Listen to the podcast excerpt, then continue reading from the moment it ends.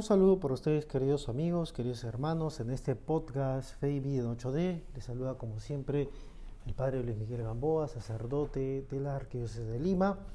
Hoy estamos exactamente martes 16 de febrero, martes de la quinta, o para ser exacto, de la sexta semana de este tiempo ordinario.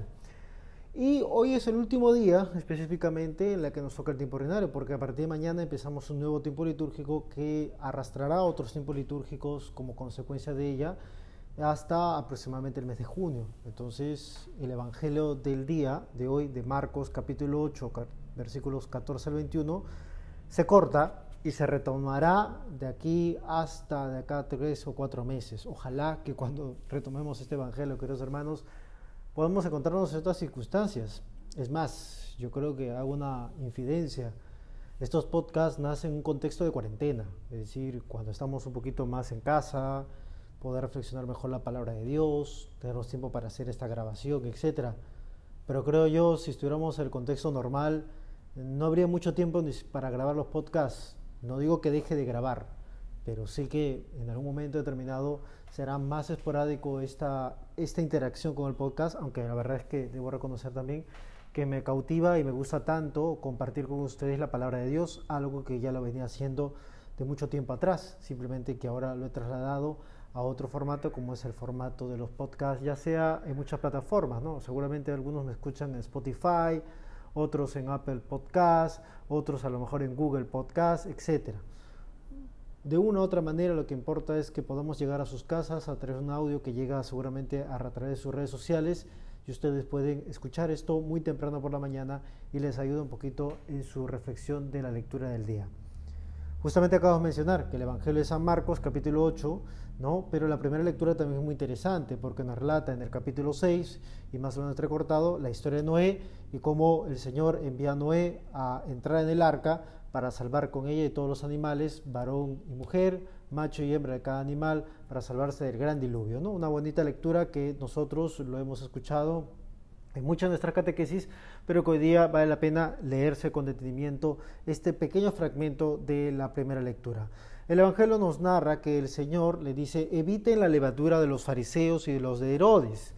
Pero parece que los discípulos no están muy atentos a lo que el Señor les está refiriendo ellos parece que entenderían un sentido literal de la palabra, no están entendiendo el sentido metafórico o el sentido comparativo del peligro que supone la cercanía tanto de esta clase farisea, que es una clase docta, intelectual, pero muchas veces carente de esa caridad, de esa autoridad para hablar de Dios, ¿no? Y por otro lado, nada menos que de Herodes, ese rey que decapitó justamente a Juan el Bautista y que al decapitar a Juan el Bautista simplemente porque la hija de su querida, comillas, de su amante, de la mujer con la cual hacía concubinato y era pecado, le dijo que quería la cabeza, lo hizo, o sea, para que no demos cuenta de lo volátil, de lo débil de la fuerza de la voluntad de este personaje.